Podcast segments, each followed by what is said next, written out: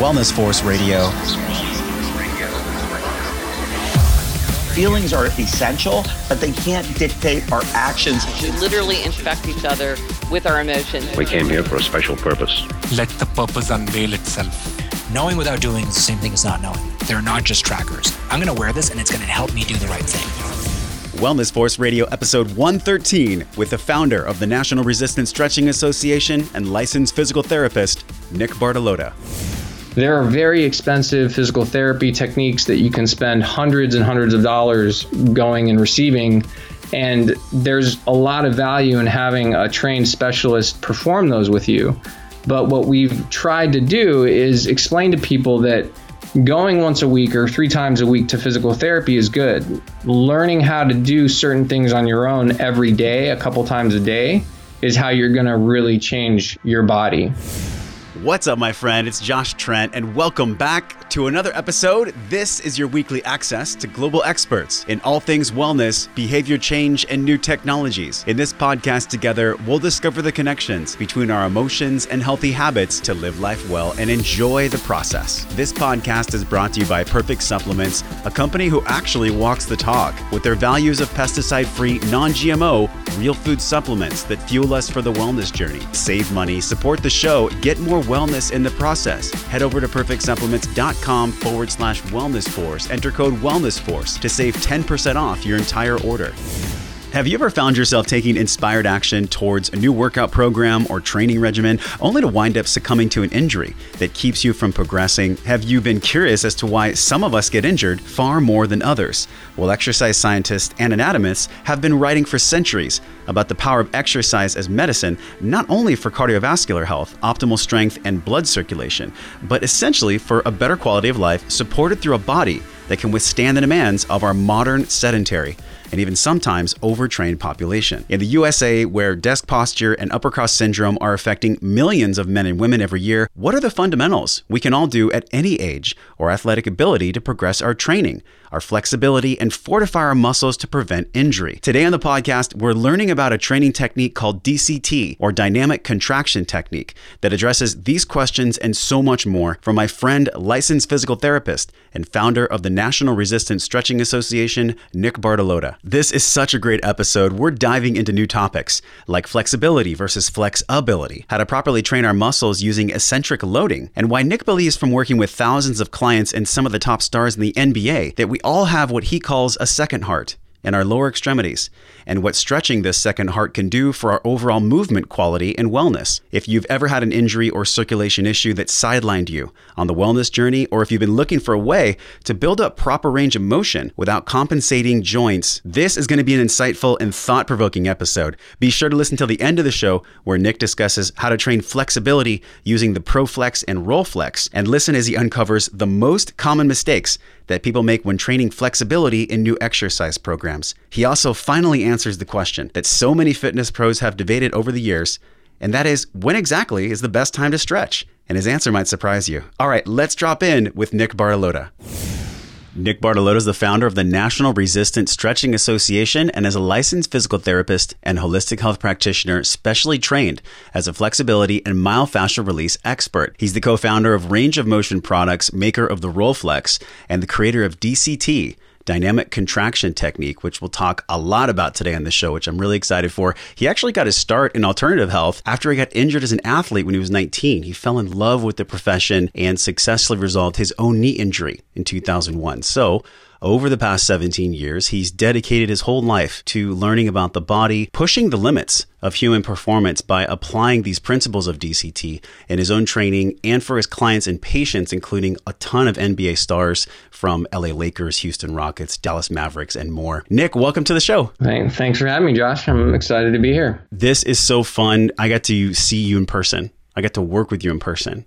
And the connection between you and I runs deep. This message is so powerful about resistant stretching. I think it's something that I had a lack of clarity on. And if I had a lack of clarity on it, I know that the audience and most people in wellness have probably a lack of clarity too. So, what a powerful topic to discuss today. I want to go back to my time at the Wave House. It was like 10 plus years ago. You were building your business back then. You were studying DCT. You had founded it. You were working with your mentors at that time. Looking back, what was it like?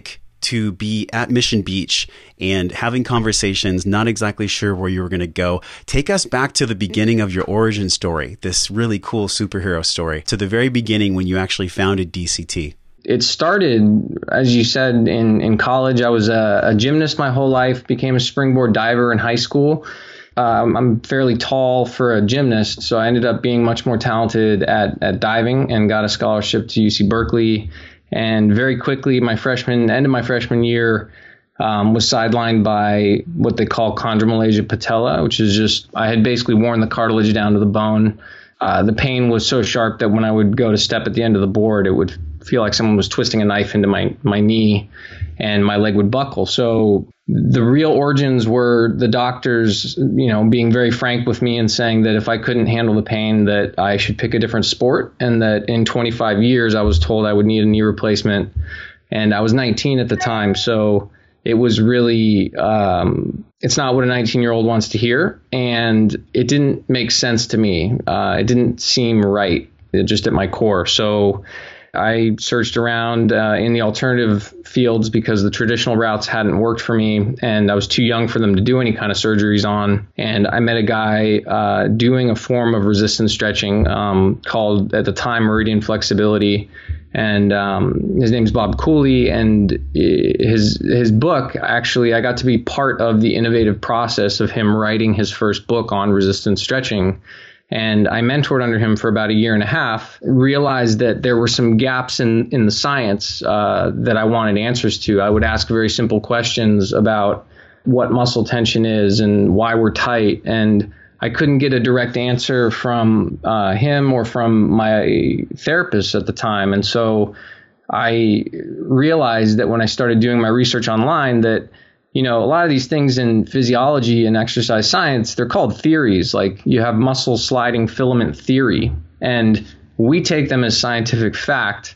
And yet, the reality is, is that it's just the smartest person in the field's best idea of what's going on. Mm-hmm. And that was a pretty big revelation to me because most of us are brought up to believe that the doctors are speaking in facts, in absolutes, in what is true and what is absolutely, you know, a, a, physical certainty. And what I came to learn because through working with Bob initially, we were able to fix my knee completely first of all, within two months. Like I went home for a summer. And this is after the physician said, there's no way you could heal this. There's nothing you can do. That is after MRIs showed that the left side of my knee was ground down to the bone. And, and absolutely, the doctors were telling me that there was absolutely no recourse um, and no solution. And the physical therapists were confirming that. And so when I got the first stretch, the first time I worked with my original teacher, he did one stretch with me,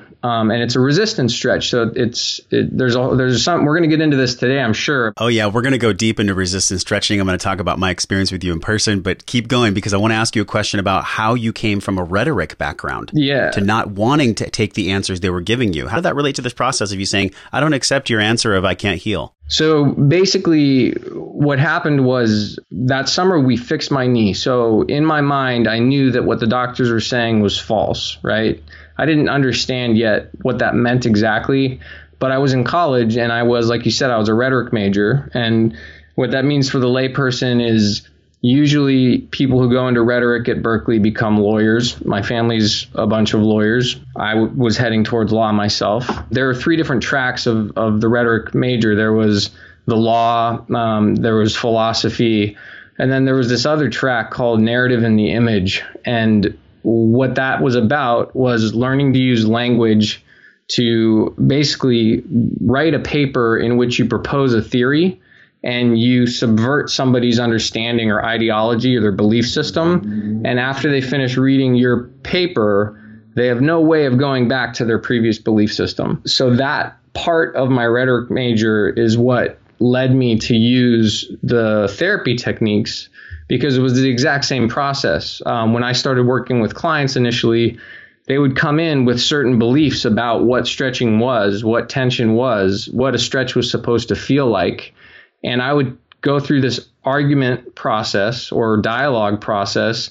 And by the end of the session, I would prove to them by showing them what it was supposed to feel like and what was possible in their bodies that they could never go back to thinking about stretching the same way again. I think it's such a cool connection too, because you give people a result, a feeling they've never felt before, which is what I experienced from DCT. But people come in with a mindset. They come in with a paradigm and then you just knock that paradigm off the counter. So looking back, I mean, there is this clear connection between what you learn with rhetoric and how that's used now. What is a common misconception about stretching per se, Nick, that most people, they just have such a wrong idea of what stretching actually is. Can you break that down for us? Yeah, absolutely. Most people believe that stretching is supposed to be painful and that that sharp feeling when you relax into a stretch is what you're trying to accomplish. And that is honestly why most people don't stretch is because it is painful if you relax into a stretch and what we've discovered and and the theories that I am now proposing uh, around resistance stretching and, and the theories that I've been taught by a lot of my teachers over the years are that when you resist with a muscle during a stretch, when you don't relax into a stretch, the muscle protects you from that pain. And then the pain is the, the guideline on how far into the stretch you should go. So as long as you maintain a contraction in a stretch, you're not going to feel the the sharpness. The sharpness is actually the indicator that you're doing something wrong that concept of using sort of feedback driven therapy or feedback driven stretching is a new concept. You know, most people, even physical therapists, aren't asking the patient what they're feeling and they're not telling them what it should feel like. You know, when we've had our discussions in the past, I talked to you about how uh, a requisite for becoming a DCT practitioner is that you receive enough of the body work and that receiving the body work on a regular basis is absolutely mandatory because if I don't know what it's supposed to feel like, then I can't communicate that to my to my client or my patient.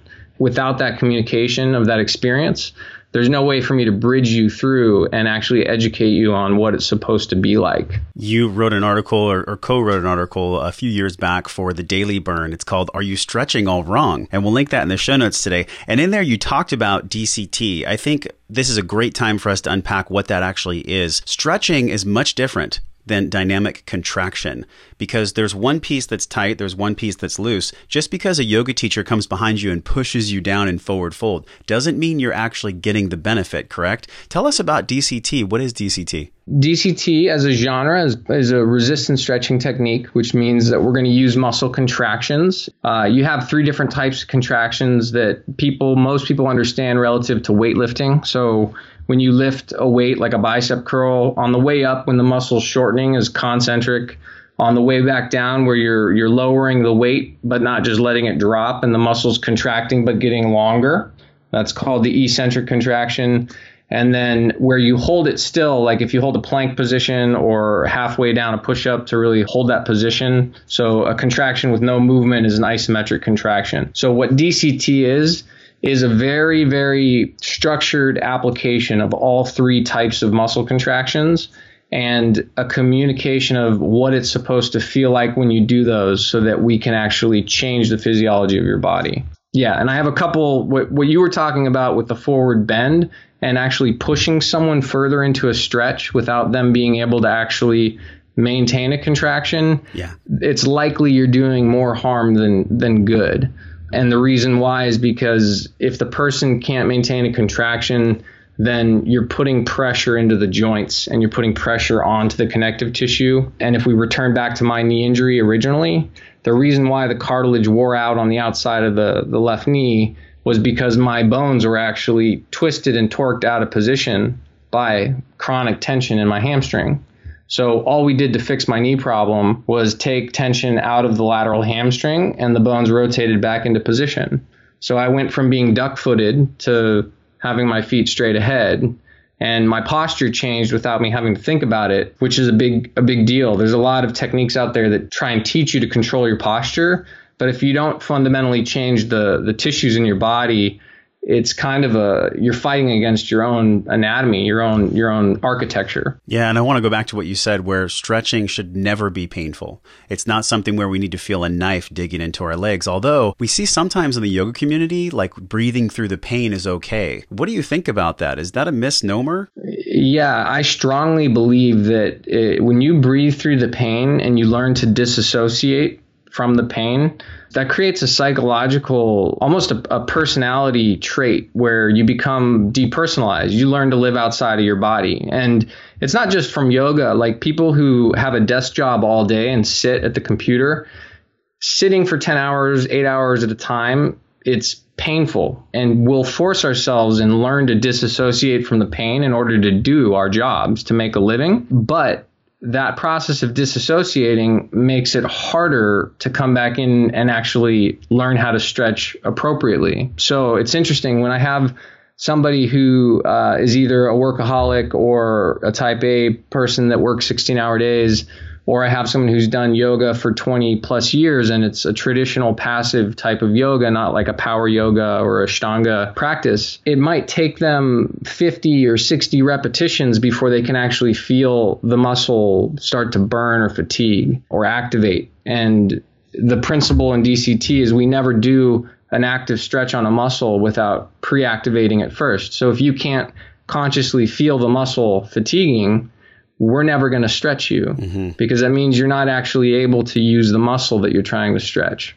And I think what you're touching on is there's so many people that are just doing their jobs. They're disassociating, like you mentioned, from the physical body and they're just kind of living outside of it. I went through something like that recently. I did this Seal Fit 20X where there was things that were going off my body I had I didn't want anything to do with. And that was just for a 14 hour period. But imagine over the course of five years or 10 years, people that are disassociating from their body that much, what can that lead to? Can that lead to chronic forward flexion? Can that lead to having a hump on our back? Can that lead to having knee pain? I mean, the disassociation, like you're talking talking about. It's getting connected to what I want to talk to you about, what you called the second heart. There are two hearts in our bodies. What can that do for us if we disassociate for too long? It's absolutely what causes uh, both traumatic injury and chronic injuries. That's the process. Is we do uh, either too much sedentary activity or we become overactive uh, with our concentric training and we never balance it out and we never learn how to actually remove the tension from the muscles or the tension from the connective tissue which we can get into.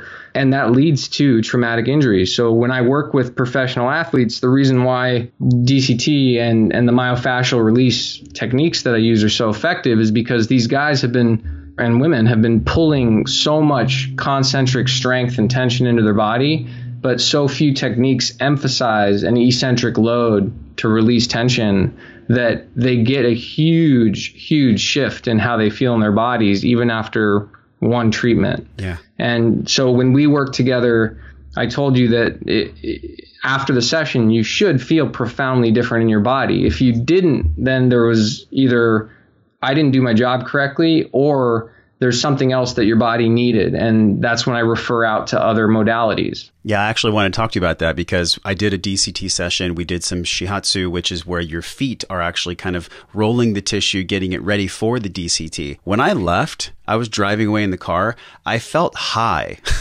I actually felt like, not like I had taken a major drug or anything, but I definitely felt like I was floating on something that I don't normally float on. And I'm curious what that was. Whether you believe in smoke and mirrors or whether you believe in hardcore science, there is something to be said about emotions that get stuck in muscle tissue. What do you feel about that? Was I experiencing some of that? Yeah, the best explanation I've seen illustrated is from a movie that came out a long time ago called What the Bleep Do We Know? Have you ever heard of it? It's a great one. There's only one part that I don't agree with, but the rest of it I love. Yeah, so the the part of it that I agreed with a lot because when I first started the stretching, I was like the fast food poster child. I had the belief system that uh, drinking water, there was no difference between drinking water and soda. So why would I drink water over if I could have a soda pop? Yeah. Right. Like I literally was that that unconscious about the body. And so when I started doing the stretching, I got the same kind of high you were talking about. And what ended up happening was in that movie, they show these little animations of neural peptides that are released from your brain, chemicals that are released from your brain when you have different experiences. So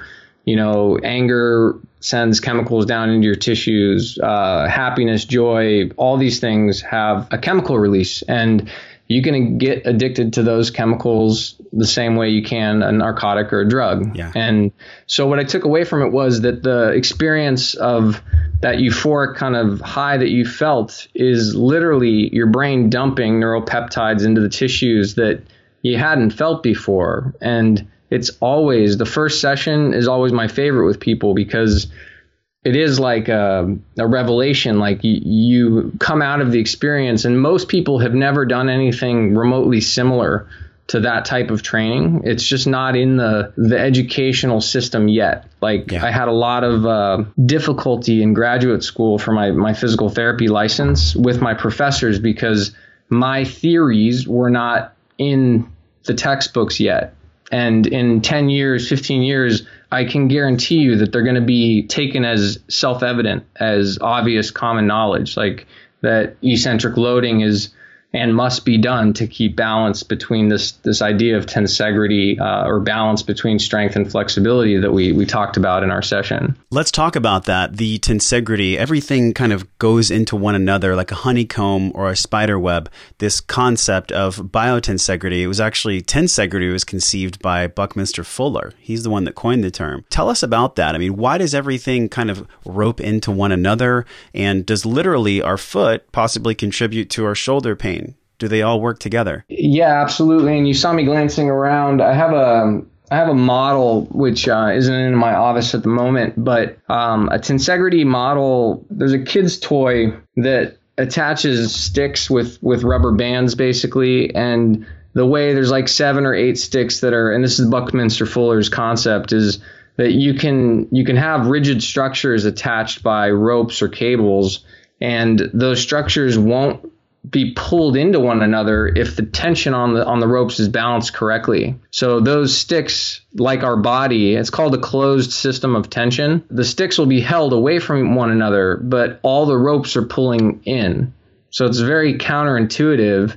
But when you see one of these simple kids' toys, and I'm tempted to like run out and find this this structure to show you, but when you pull and and twist one side of the toy, the whole system gets pulled and torqued because it's like I said, a closed system of tension. Yeah. So when you go and see a, a myofascial specialist, like someone who does rolfing, um, or or structural integration, um, or even just someone who does deep tissue massage, they can absolutely work the bottom of your foot, and it'll help relieve tension headaches. Because there's a the guy, Tom Myers, in, in my mind, has created the most comprehensive book or understanding of uh, fascial lines, and he calls them anatomy trains. And his book has these images of the fascial lines, and you can see how the bottom of the foot is completely attached to the back of the head. And looking at fascia, I mean, it's literally spider webs stacked upon spider webs that connect every single tissue in our body to every other tissue. Like there's no separation, correct? That's correct. And the unique, I guess, the most unique thing about DCT versus other forms of resistance stretching is that I've taken the time to differentiate between two different systems of tension in the body. So we have stretches like yoga stretches that affect the fascia or the connective tissue by the way that they position the body into these postures that pull on the whole what I like to call the wetsuit, right? The full body sheet of fascia. And then we have stretches that specifically go after the local muscle tension inside the muscles. And so, yes and no, it, it is all connected. And then there's also the individual muscles that are going to be affecting the joints. And when we teach you how to understand the difference between being tight fascially or being tight in your muscles, you can start to understand how to actually self treat and how to mitigate tension as it's forming in your body. I want to go back too because there's a different piece. There is the fascial tension, there's the muscle tension. They're very different. But when we look at the body as this completely comprehensive system, you wrote an article that I loved. It was called Stretching Your Second Heart. And there's a quote here with this understanding of how tension in the body can affect blood circulation, you can turn your attention towards what it takes to mitigate problems and injuries. Key injuries that happen, by the way, from maybe having too much fascial and or muscle tension, but they're separate. I'm curious curious if you can tell us about this connection between the lower calf, the soleus, the gastrocnemius, and why this is what some people believe to be our second heart. How does that relate to DCT? This is a principle that we we learned in PT school. The calf or the lower leg is so vascularized, which means it's so full of capillary beds and veins that when we walk, you know, they call it cardiovascular training because when you exercise, your muscles they contract and that pumps and squeezes on the veins and pushes blood back to the heart. So when you walk or jog or run, the soleus, which is one of the deepest muscles in your in your lower leg in the calf, every time you take a step, it's pumping blood out of the legs and back to your heart. So when older people or the geriatric uh, population, when you sit for too many hours in the day, your legs will swell up and you'll get edema, as they call it, because you're not moving the blood out of the lower leg. So one of the most simple ways to get rid of edema is you simply have the person pump their ankles every once in a while, and that helps circulate the blood and that helps pump the second heart. But the second heart, the soleus, essentially, if it's so restricted with fascial tension or muscle tension, it's not going to be able to pump. It's like a, a sponge. If you squeeze a sponge, it'll stay dry and water won't penetrate, right? So if you have so much tension that that, that muscle is staying tight and squeezed, blood can't circulate through it. So when we do resistance stretching, we address the fascia on top of it and then we actually get the muscle to resist against itself from the inside out and it rips apart adhesions and then it lets that sponge fill up with blood and then when you go out and run, now all of a sudden you can actually circulate the blood again. I think this is a key piece to focus on too. This is the real, in my opinion, and, and in my own personal experience, differentiation of DCT with just stretching. DCT goes in, it releases the adhesions, it releases all the things that are tensioned improperly. And then, only then, once you've loosened up what you need to loosen, does it stretch the correct musculature. Is that what we're understanding through DCT? Yeah, and it's I, I do want to say it's it's res- resistance stretching as a whole. So there's uh, the reason why I formed the National Resistance Stretching Association is because a lot of the students and people that I was learning with from Bob way back, you know, in, in 2000, 2001, we all kind of branched out and everybody took this concept of using resistance while you stretch and they created systems that are all incredibly viable and valuable. And so I wanted to create an umbrella organization where everybody in this genre could come together and could host courses and where you could learn about the different techniques that are out there because I don't have DCT practitioners in every state, you know, but there are Kihara practitioners or M11 practitioners, or we're all over the country. It's just we might not all be doing DCT, but we're working with these concepts of resistance stretching. So I want to be a little bit careful not to make people feel like if they're listening to your show in the middle of the country and we don't have a DCT practitioner out there, you know, check in with the resistancestretching.com hub and find out who is near you because the concepts are very similar. Yeah. It's just in, in DCT, I've done a lot of the legwork and jumped through a lot of the hoops to learn the science and create information that helps people bridge or understand what's going on really, really clearly. So, coffee is great, but what do you do if you've hit a daily limit for your caffeine and you still require more energy to meet the demands and responsibilities in front of you? Over the past two years, I've personally been doing an N equals one experiment while studying what supplements work to yield energy and balance in my wellness without a bunch of stimulants. That's why I'm excited to talk to you about Perfect Acai Revive, this energy boosting blend of acai berry, cordyceps, rhodiola rosea, and grape extract, which work together synergistically to increase endurance, athletic performance, and boost cognitive function. This Perfect Acai Revive is a four in one upgrade in one perfect blend of organic, pesticide free, real food supplementation that delivers sustained energy and focus throughout the day without those jitters and the caffeine crash. Pick up your 4 in 1 supplement, make it easier to get the energy you need for your busy day by clicking over to perfectsupplements.com forward slash wellness force. Grab your Acai Revive, make sure to enter code wellness force to get 10% off your entire order. And whether they're in the middle of the country or not, there are tools and education they can receive. You don't always have to go to a practitioner once you've learned enough yourself, right? So no matter where you are, there are certain things you can do. Oh, absolutely. The technique itself can be done. Everything I do by hand or one of my practitioners does by hand can be learned to do on your own. You know, we're in the process of creating really, really phenomenal a- apps or, you know, applications that you can download your phone. And, you know, the goal being that you, you can buy one of our tools or products that learns and gives you leverage because a big part of the challenge with resistance stretching is that it requires leverage to create uh, enough force to get an eccentric stretch, right? So a lot of the tools you'll see on on our website have to do with increasing self leverage or providing leverage to uh, apply these techniques to people. I mean, all the way down to we have isokinetic machines, you know, these very expensive machines now that we can use to to do resistance stretching with. Yeah, the ProFlex tool. I want to talk about this because this is a DCT specific tool. Lots of NBA players uh, we'll link this in the show notes where there's people that are doing it before the game on Instagram. And it's a long plank board that you have actually patented along with six or seven other things that are DCT specific. However, there's a lot of pro athletes that are using this board. Is that addressing the second heart? Yeah, that, that's why I wrote the, the article um, about the second heart was because the ProFlex is designed specifically for the lower leg and the gastrocnemius soleus and then also the anterior tib which is on the front of the shin. And there's a principle in DCT where we always work the balancing muscle group or the uh, agonist or antagonist muscle group relationship. The reason has to do with the joint mechanics and keeping the joint as healthy as possible so that you not only make the muscle tissue healthier, but you make the joints work better. So that's why when you stand up after a five minute protocol, your legs feel lighter and looser and you feel that high because we've made it so that blood circulates through tissue that hasn't had oxygen or nutrients in a long time. Yeah. But then you also can do a functional movement like a squat and all of a sudden you can squat deeper because your ankle can bend further a lot of people don't understand this. They think, "Oh, I can't do a deep squat because my hips or my knees are a problem." Well, we we look at every part of the kinetic chain, and if you look at the feet, if your ankle stops being able to bend, like if your toes can't pull up towards your shin very far, when you go to squat, your heels are going to come off the ground, yeah. or you're going to feel like you're going to fall back on your butt. So a lot of times I can work with an athlete who has never taken tension out of their lower leg properly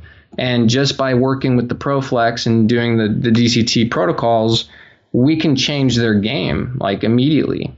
And so I've, I've had the opportunity to actually go and be on the court during a pregame shoot around and actually they send the guys over. We do a you know a two minute protocol in whatever areas are restricted, and they go out and they play. And I think this is the paradigm that has been needed to be shifted for so long with people that just stretch. There's all these theories and information and the ocean of confusion out there about stretching when cold, when should we stretch when we work out, and just so much confusion around it. However, the biggest result that's most important, in my opinion, is how you move and how you feel when you move. So these pro athletes are trusting you. They're trusting this ProFlex. We'll definitely link that in the show notes. But there is a big play on words that I love you put in your literature, and it's flexibility versus flexability. Can you describe that? Why did you change that? It's the best way to explain something that can be really confusing.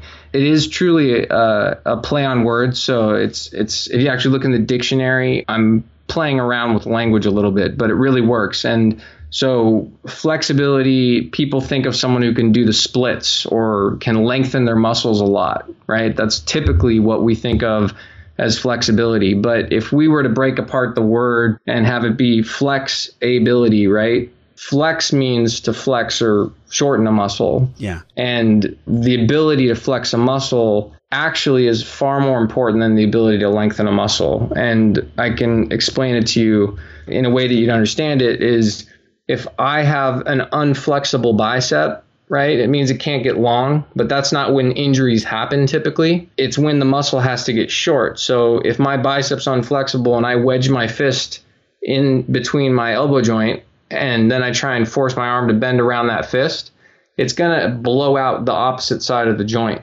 So I like telling the story about Kobe Bryant when he tore his Achilles. The standard thought process on that is that his calf was weak or he was fatigued or he had a tendonitis or tendinosis in his Achilles tendon and it just gave out. But if you look at the mechanism of injury, when he stepped backwards and the front of his ankle tried to flex up towards his shin, he was unflexible. He was unflexible on the front of the shin, and that forced all the pressure to the back of the heel and popped the Achilles off. So I have found with most of my athletes, we can avoid traumatic injuries by looking at which joints need to flex, need to shorten, versus which muscles need to lengthen and we get far more results when we do that. So then what actually causes the knot? Because what I'm hearing from you is flexibility, but along with that, isn't there a tertiary point of someone having a knot? I mean, what creates knots? Yeah. Um, again, my theory, and if you were to ask that question to any doctor or therapist,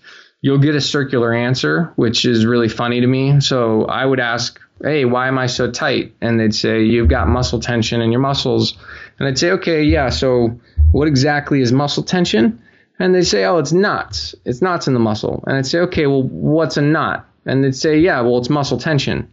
And I was like, that is not explaining to me what it is. And if, in order to understand how to fix something, you need to understand what it is first, in my opinion, right? Yeah. So my theory again on what a knot is is inside each muscle you have these fibers that are made up of chain links all in a row and i don't know i, I try and keep it really simple but uh, these chain links are called sarcomeres and when you contract a muscle all these chain links there's sometimes 50000 of them in a series inside a, a muscle fiber that have to slide together little link by little link and that's how you contract and shorten a muscle right so what I believe is going on is there's a dysfunction or something that causes that link to, to bind or fuse.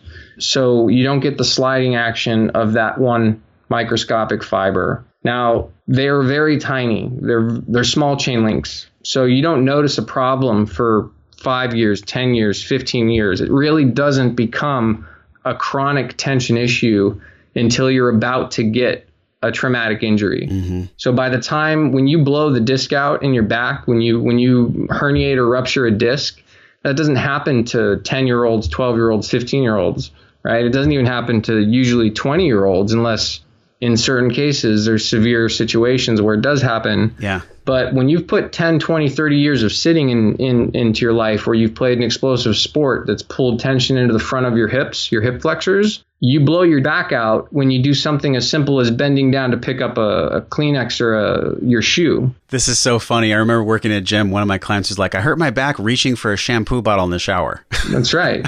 and I was like, no, that's not when you hurt it. It was probably something you did quite before. And you're saying the same thing. It's exactly when you hurt it. And I call it a hammer, like in some of my videos. Like here it's my fist blocking the, the elbow joint. And you can see if I force it, it's going to blow the elbow out. Yeah in one of my analogies, I talk about a door, and I, if you put a hammer in a door hinge and then you open the door or close the hinge around the hammer, it rips the hinge out of the door. Yeah. This is a mechanical fact. You can try this on your door at home if you want to ruin your door. So when your uh, client or friend reached to grab that shampoo bottle, that hammer was wedged in the front of the hips, and the joint on the opposite side that's going to blow out is the lower back. So we teach principles of what I like to call ten, like mitigating tension, you know, tension mitigation practices. And these are lifestyle habits, like as simple as getting up every 30 minutes and doing a hip flexor stretch if you've been at your desk for that long. You know, if you're going to work an eight, eight hour day,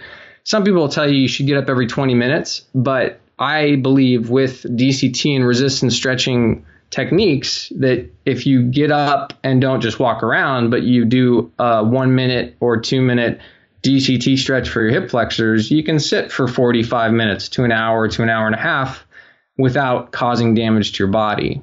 But you need to be associated enough. You, need, you can't be disassociated from your body. You have to be able to understand when you're starting to build that tension. I've gotten to a point with having done this work for so long and so many years that I can feel when I need to crack my knuckles or pop my shoulders or do self chiropractic type of movements. I can feel when I need to go and stretch.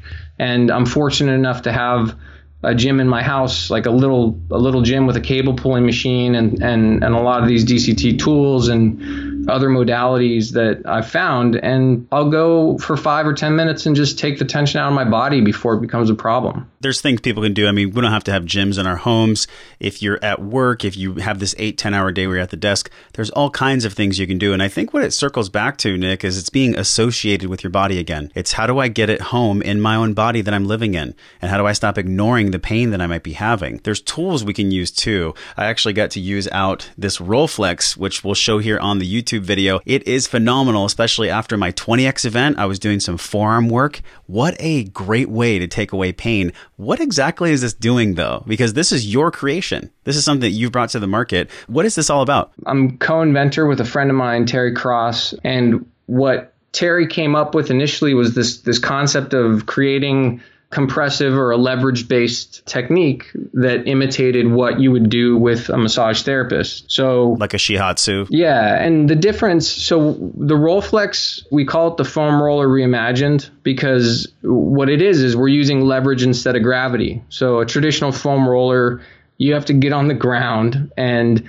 you got to try and find a way to position your body if you're strong enough to lay on the ground to do that. And you're limited by gravity and your own body weight with most of the tools out there. Or there are these stick tools that you have to use your own muscle strength, right? The tiger tails, the rollers. Right, all all those things. And so what Terry and I did was we created a tool that allows you to hit about 95% of the muscles on your body and does it with leverage instead of gravity. So you can literally apply force from both sides of the arm, you know, as though, and there's this green roller on there, and the middle roller is bigger, and it's supposed to imitate like my thumb. It, it creates this this trigger point pressure, but the real value in the product is in the name. It's called the Roll Flex, and so when we use the product and the videos that are for free online for that product, they teach you to find a trigger point and then flex the muscle under that pressure and what you're doing essentially is you're breaking up adhesions or scar tissue or connective tissue, the fascia, from the inside of the muscle out.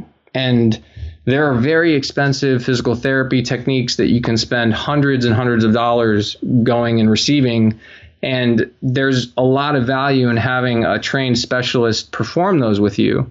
But what we've tried to do is explain to people that going once a week or three times a week to physical therapy is good learning how to do certain things on your own every day, a couple times a day, is how you're going to really change your body. Drop the mic. We're done with the interview. That was it. No, I'm just joking. That was such a powerful sentence. That's what this whole mission is all about. It's trying to give people tools so they can live life well. And this is a tool. What you're talking about is a tool. I want to talk to you about the last section of our show. This is where we get to know you a lot more. You've been really gracious, man. You've told us so much about you. It's been so educational. There's probably going to be about 50 links on our show notes today. But this is the last round of the show. It's seven fast questions for seven of Nick's answers. Are you ready? I'm ready. Okay. The first question around mistakes when people go into a new workout program, when they're diving into a new exercise piece, what's the typical thing that they make a mistake on? I'd say not doing a dynamic warm up. People tend to think they're indestructible and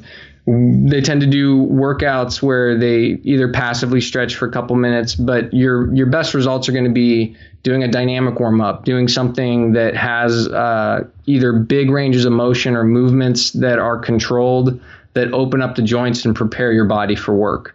Obviously, the tools, then the techniques that I teach in DCT, we have warm up routines, we have techniques that we show people, but you're far better off doing bear crawls on the ground for two minutes before you go out and run or do something than grabbing your heel and pulling it up to your butt for for a stretch of your quad. I love that. It's incredibly true because you're actually getting your temperature to rise, you're getting all your joints to mobilize, and you're putting your body under load, but it's not external load.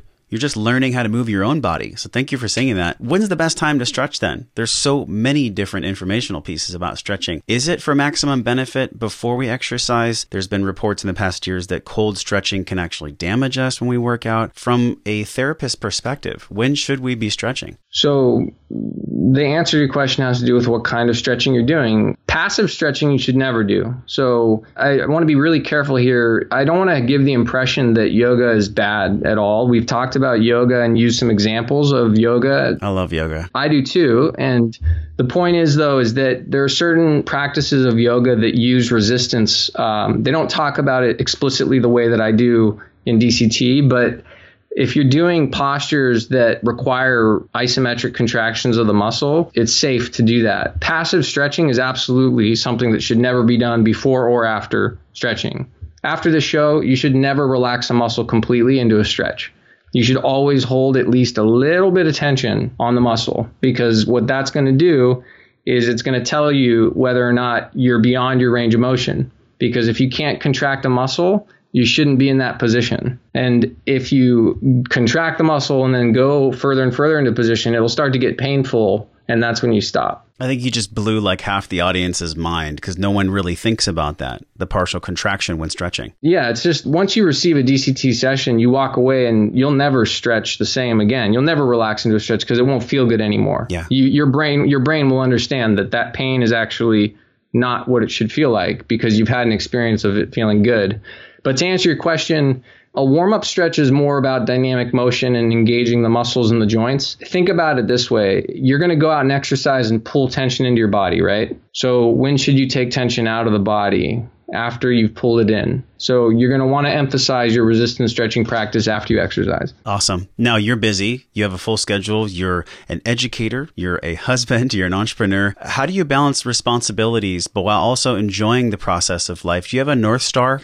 That guides you as you move about your life to not get overwhelmed? For me, my North Star has always been the stretching, right? Anytime I've gotten out of balance has been when I've gone a week or two weeks without doing a good practice or stepping away from my discipline. And I use the word discipline because stretching and this type of resistance stretching you're going to find is a lot like a martial art where you start off as a white belt and you don't really know what's going on and it's awkward and it's uncomfortable and you don't know what you're doing. And then you get better at it. And then you know after four years three to four years you, you're you're pretty darn good. And then seven years in you're a master. I mean you you're a black belt. You've done the work. You can get by for weeks at a time without having to go back and train right? But even the black belt the person that's put the time and the work in when they go past that certain point, they have to come back and then they have to do that work and that foundational training. So I've always made it a point in my life to have a trade relationship with a therapist or a, a, stretching partner. Right now, I've got a good friend of mine from college who um, can't afford my services. And so I've taught him how to stretch, how to reciprocate and do DCT assisted stretches with me. And we hang out and we do some stretching and we do some of the shiatsu work, you know, it's a it's a very rewarding uh, relationship. So that's kind of always been my balancing my balancing north star in terms of my my psyche. If you had the power, if you were granted the power to change our healthcare system, our broken sick care system, or some of the policies that affect us in a negative way, what would you do? What might you institute from a policy standpoint if you had that power? Well, first off, I would give physical therapists direct access in California to patients. A lot of times the process of injury gets worse when you have to wait 3 weeks to get your doctor to prescribe you treatment. And then in the state of California, a physical therapist is technically not allowed to work on any part of the body that's not written explicitly on the prescription, which intuitively, if you understand uh, a doctor's role is not to be an expert in body mechanics and and understand the mechanism of injury. So if I know that I need to work your foot or ankle to fix your shoulder, I can't technically legally do that in the state of California as a physical therapist unless the doctor explicitly writes it. So that's why I have and maintain a holistic health license uh, as a massage therapist and I do my therapy sessions as a holistic health practitioner. So my PT license has been incredibly important for me to jump through the hoops and have the credibility with the doctors and in the medical profession and do business with the medical profession but something that needs to be fixed is physical therapists and or body workers in general massage therapists or even uh, personal trainers that work in manual resistance training should be given they should be the first line of defense you know. If you go and we up the education standards for those disciplines they should be able to be trained in how to identify if you have you know, if you're not getting results, then we refer you out to a doctor that checks you for cancer, right? Yeah. Like it, it's not that complicated. Yeah, I liked how you said the first line of defense too, because there's clues that are always appearing, but we have to open our eyes to be able to see them. But the clues are always going to be there. Now, when you get stressed out, I'm sure you have times in your life where everything's not just roses and perfect. Do you have mantras or, or do you have a self narrative that pulls you away from negative thoughts? I've learned this from my dad. Every morning, my dad wakes up and he he looks at himself in the mirror and he says, "Vince, you handsome devil, you don't you ever die." It's it's like his his daily mantra, um, and I've seen him go through uh, about a cancer and go through full remission, and every day he does that. And so, uh, you know, every day I just affirm that everything's okay and I'm doing what I'm supposed to be doing, and I just remind myself that if I can go out and I can change one person's perspective you know, every day. I can have a conversation and I can invest enough into that conversation to let that person know they're being heard and that I care enough about them to to give them some information, you know, that that they don't necessarily have to pay for. Then I, I feel like I'm affirming what I do. Man, such a great answer. I did not expect that. And we'll definitely give your dad credit for that mirror work. That is awesome mirror work, man. Yeah. I'm curious for you in this stage of your life, you've created this incredible DCT program and all these things you're working on in the past 17 years. What is wellness to you now? You know, in your life in this moment and what you're looking ahead to creating, what is wellness to you? It's a, a combination of Western and Eastern practices. Um, it's the, the blending of the far esoteric with the Western traditional modalities. There's too many people that are polarized, and where resistance stretching kind of comes in is you know, I've played on the far end of each spectrum. You know, I went far Western training with my PT license. I went far Eastern alternative with my training originally with Bob Cooley. And, you know, I met in the middle. And I, I think bridging the gap so that we can realize that there's never going to be a shortage of work for doctors and surgeons that need to do appropriate surgeries. I want to tell you that I am absolutely not anti surgery. Like, when someone comes in and they have an architectural problem in their joint that I cannot stretch the tissues around that and fix, I refer them immediately to go get an MRI or an x ray. And if it's going to take six weeks to get that, I suggest that they just cough up the 400 bucks and pay cash for it instead of trying to get their insurance to pay $2,000 or $4,000. Get the information as quickly as possible and find out if there is an architectural problem because if there is, you need surgery. There's so many people that think that it's one or the other, and it's not. And bridging and communicating and bringing the two sides together is where the magic's going to happen in the next era. And I think what you're talking about is this blending of naturopathic medicine with traditional medicine. And there is a point for surgery. Like we have to have this because emergencies happen, bad things happen. It's how probably a lot of people could have been healed if they would allow themselves to just take a medication when they were sick. But there are some people out there with a mindset where they're so holistic and they're so pure that they don't even want to go there. I think that anytime we're leaning too far into one camp, and not just being aware enough to look at both, we get in trouble, man. So thank you so much for being on the show today, sharing your gifts with us. Is there a specific place people can go to learn more about doing DCT at home? Learning more about contraction stretching and understanding how this relates to their condition if they're having pain at work or at home. Absolutely. Um, DCT for Health, the number four, is is my homepage, and there's a keynote speech called "Optimizing Flexibility," where I, I think I distill down a lot of these these concepts. And then uh, resistancestretching.com. It's the the site is being built as we speak, so you're going to be seeing changes uh, in online courses and all of our NRSA endorsed educators will be getting their bios up there within the next couple months. And then obviously, uh, you know, the products can all be seen from those homepages, but the Rollflex, which you showed, is irollflex.com. And that product alone is uh, the first of three major components to what I believe healthcare is about. And that's myofascial release. So that's the massage, the tissue work, resistance stretching, and then activation. So you cannot get well unless you're going to go out and do the activity that you want to be good at. And I draw that from some lectures that I do with Gary Vitti, who's become a great friend and was the head trainer for the Lakers for 33 years. And his three pronged approach that myofascial release, resistance stretching, and activation are why he stayed in the NBA. He has one of the longest tenured NBA athletic trainers. And his philosophy he calls the locker room is not a locker room he calls it his wellness clinic Hmm. and that is a it's a really important thing to recognize is that he had a, a holistic understanding of the human body to have his success Yeah, and they don't play games in the NBA. Well, they play them on the court, but they don't play them in the locker room. Like if you don't get results as a coach or an athletic trainer, you're out. So the fact that he's made it that long, there's obviously some science and some validity to what's been occurring with resistance stretching. So such an enjoyable conversation with you. I'm looking forward to learning what you're up to for the rest of the year and 2018. I also want to thank you, my men's coach, Johnny Blackburn who has impacted my life so much. We've talked about his work and David Deida's work that he introduced me to. We're all connected here in this wellness industry, in this wellness world. And I want to thank you for the healing you gave to him. You actually allowed him to walk through some of your services and some of your help. So, double thank you for sharing your gifts on the Wellness Force radio show and helping someone who's impacted my life. So, Nick, thanks so much for coming on, man. You're welcome. You're welcome. And just to help Johnny and plug his his story, eh, he just released his book, so I'll definitely get Johnny on the show. I'm excited to see it. He's he's one of my favorite people. So thank you so much. Thanks, Nick.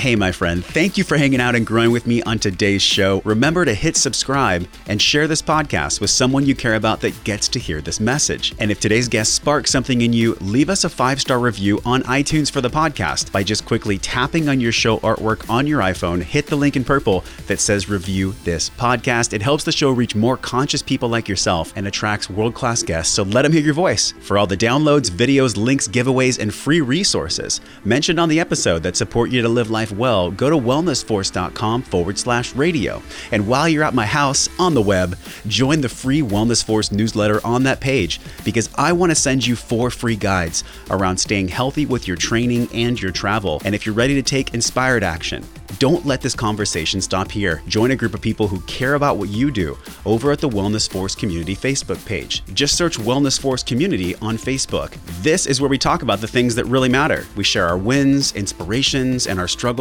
and so much more. Tap the show artwork on your iPhone, hit the purple link that says join the Facebook group, and I will welcome you at the door. Okay, now you get to go out into your world and create impact for the people you care about and be a positive force of wellness in their lives. So until I see you again real soon next week, I'm wishing you love and wellness